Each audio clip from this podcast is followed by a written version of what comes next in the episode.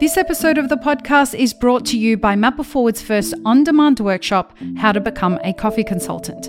Available now online for you to learn at your own pace with a certificate available upon completion. Click the link in the show notes to access today for just 50 euros. Welcome to the Daily Coffee Pro by Map It Forward, friends. I'm your host, Lee Safar, and this is episode three of a five part series with Shivaun Bromley, and we are talking about human resources in the coffee industry.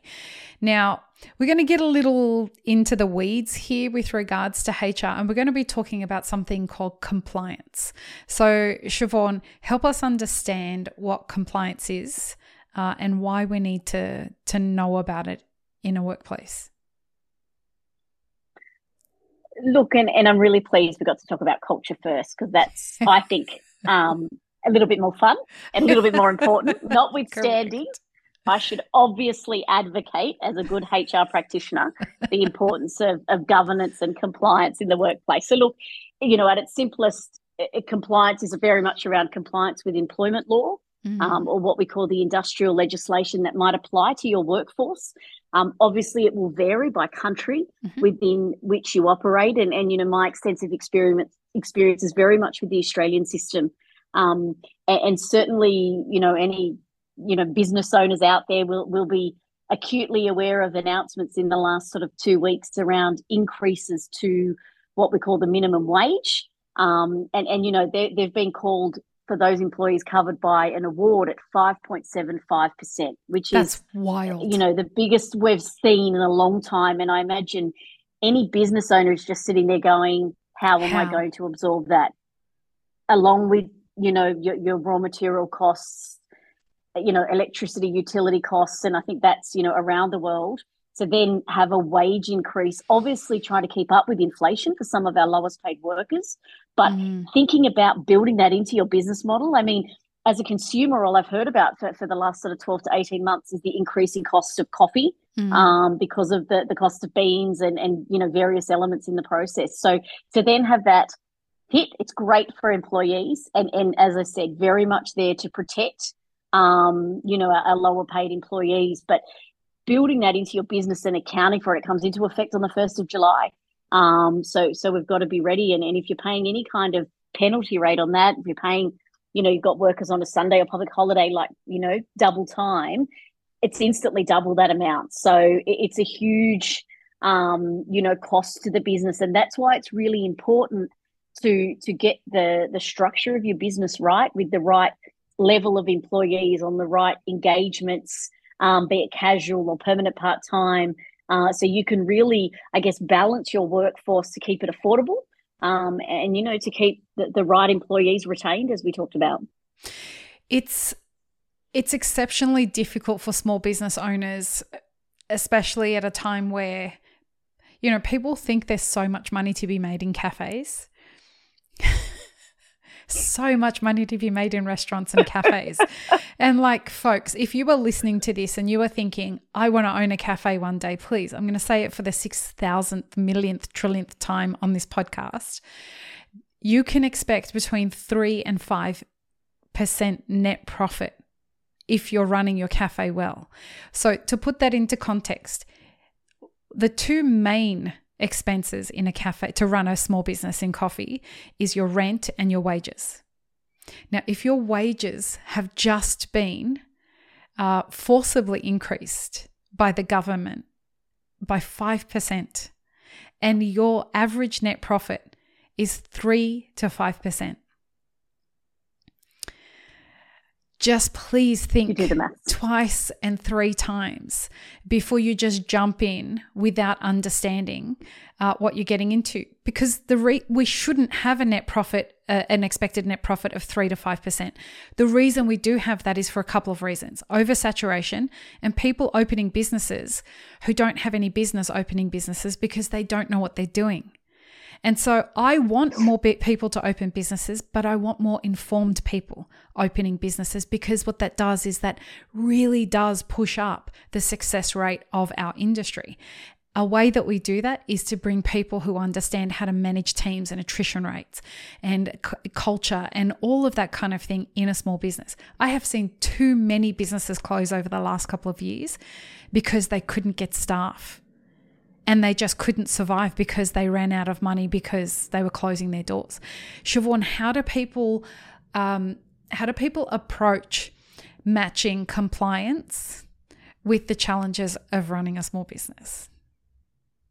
Look, I, I think um, you know we've talked about this a few times in terms of wearing many hats when when you're a right. small business owner. But I think you've got to you know give respect, if I can say it that way, to to HR. You know, I guess let's call it a policy.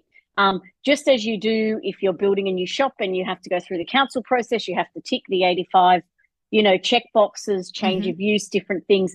You need to almost have a look at your HR process as part of your sort of business planning right. to say, okay, what do I need to do? And, and an element of that now, you'll start to think about how am I going to attract employees? How will I onboard them? How will I train them? You know, rostering, think of all those tactical things. But to me, it's almost a front end thing where you stop and say, okay, and, and hopefully you've done this. Um, certainly, if they're talking to you, Lee, they will have thought about this in terms of the, the financials and forecasting, but actually understanding how much they have to pay someone.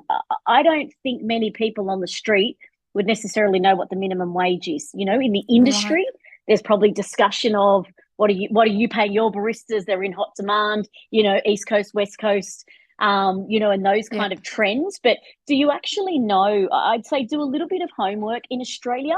Um, we have something called the Fair Work Ombudsman. You can go to the website. It'll set out hints and tips for small business owners. It's not too intimidating. Let me tell you though too, the same website exists for employees, so they can go on and see their rights and, and terms and conditions of, you know, their minimum safety nets, if you will. So I think it's something you've got to do a little bit of due diligence on in the front end just to understand what is it that's regulating you know how you pay people. And and it's beyond you know pay right? It's hours of work mm-hmm. length of shift breaks start stop time.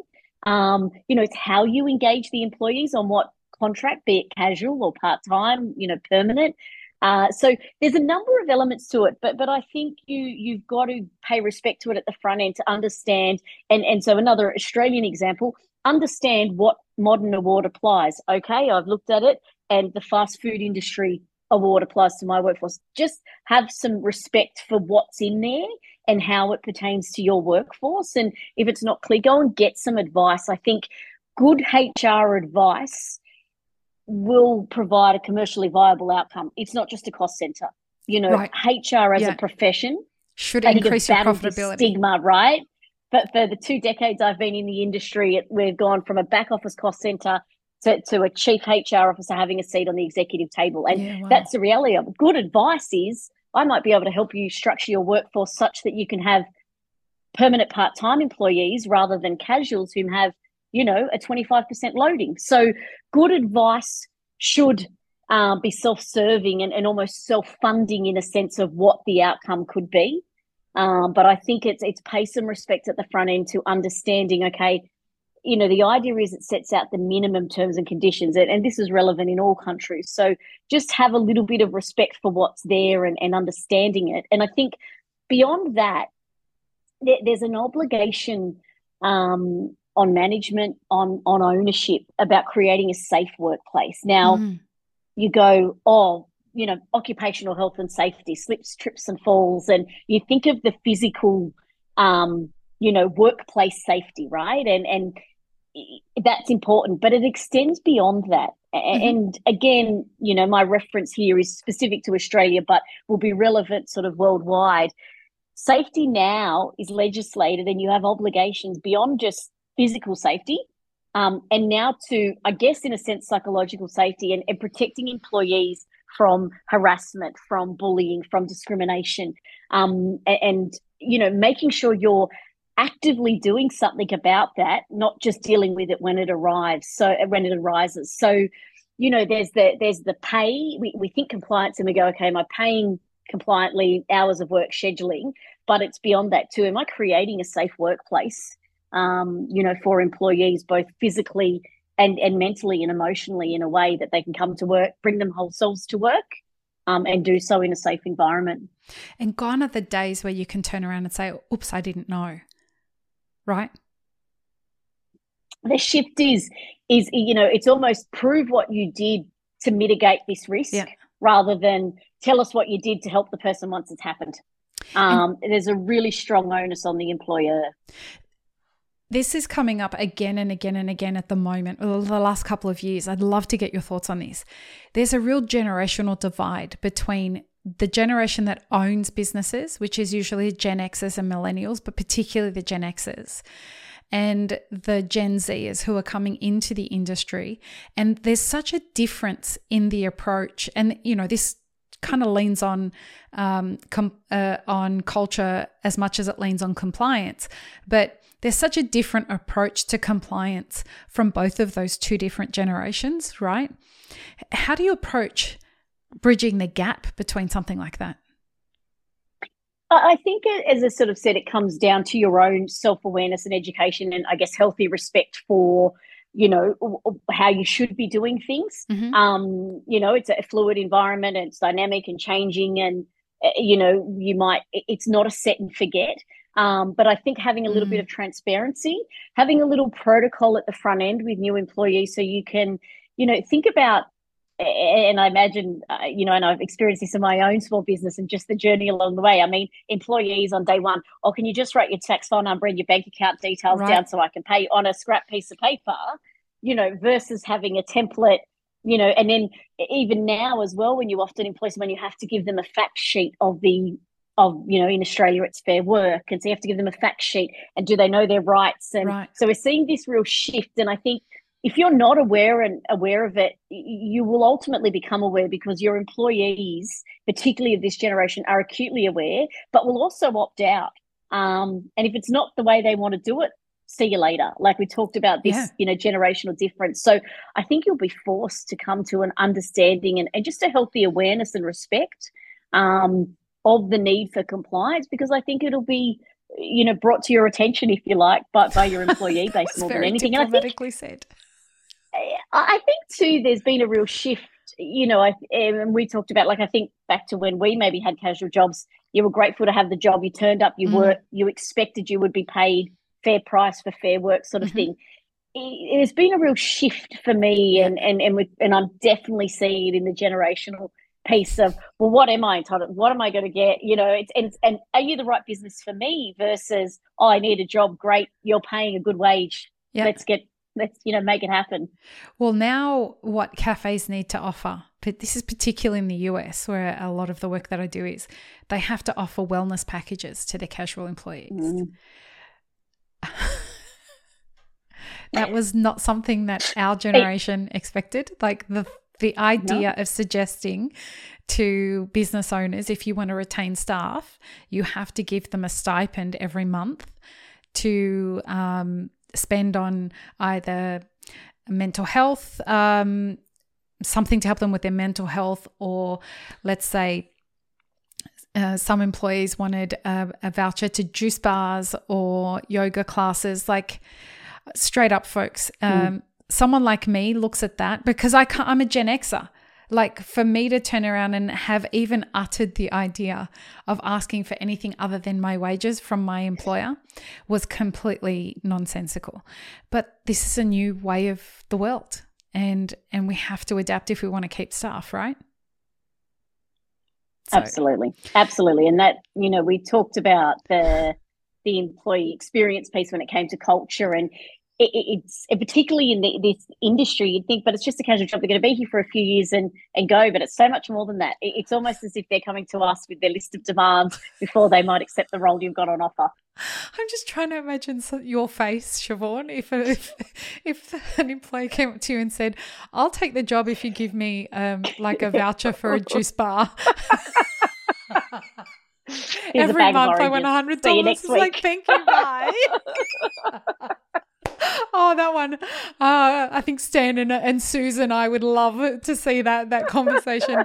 anyway, folks, in the next episode, we're going to talk about all of this, but from the employee's perspective. So, what is it like What, what is HR like and the workplace experience like from the employee? We've talked a lot in the first three episodes about what it is for the employer, but a big part that's missing is taking the perspective of the employee. So join us for the next episode. Peace, love, and peanut butter. Have an amazing rest of your day. Thanks for tuning in, friends. There are two ways you can support this podcast. Firstly, become a paid member of our YouTube channel. Secondly, you can join our Patreon for as little as $3 a month. Both have options for exclusive ad free content and early release content. Don't forget to subscribe and share this podcast with your friends. The Daily Coffee Pro is produced by Map It Forward, and the music you're listening to is called Run, Run, Run off of my album Laundry After Midnight. To get older episodes of this podcast, podcast as well as more information on Map It Forward, head to mapitforward.coffee. You can find links and more information in the show notes below.